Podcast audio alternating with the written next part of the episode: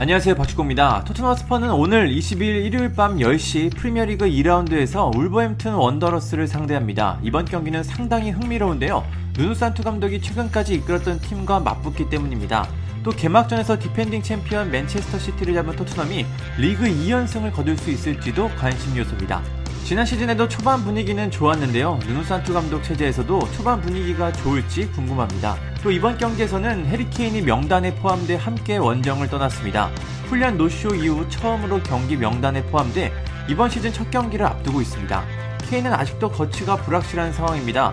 레비 회장 사이의 신사협정을 믿고 있고 맨시티 이적을 위해 훈련을 불참했다가 팬들의 많은 비판을 받고 있습니다.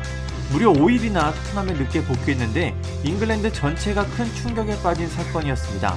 이후 케인은 맨시티 이적에 진전이 없자 토트넘에 복귀해 훈련을 소화했습니다. 맨시티는 여전히 케인을 원하고 있지만 아직까지 토트넘이 원하는 수준의 제안을 하지 않아 다니엘 레비 회장이 쳐다보지도 않고 있습니다.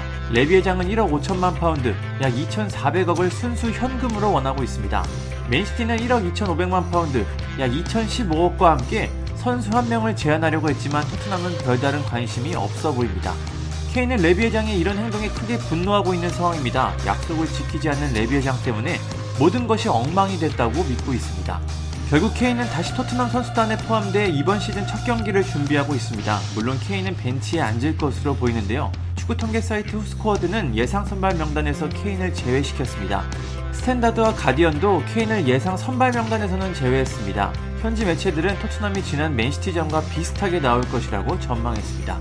433 포메이션을 바탕으로 전방에 베르바인, 손흥민, 모우라, 미드필드에는 알리, 스킵, 호이비에르, 포백은 레길론, 다이어, 산체스, 탕강가, 골문은 요리스입니다. 케인이 나온다면 교체 출전이 유력한 상황입니다. 케인이 경기장에 나왔을 때 토트넘 팬들의 반응이 어떨지 궁금합니다. 누누 산투 감독은 사전 기자회견에서 케인에 대한 질문을 받았습니다. 케인의 거취가 결정되기 전까지는 기자회견마다 케인의 이야기를 피할 수 없을 것 같습니다.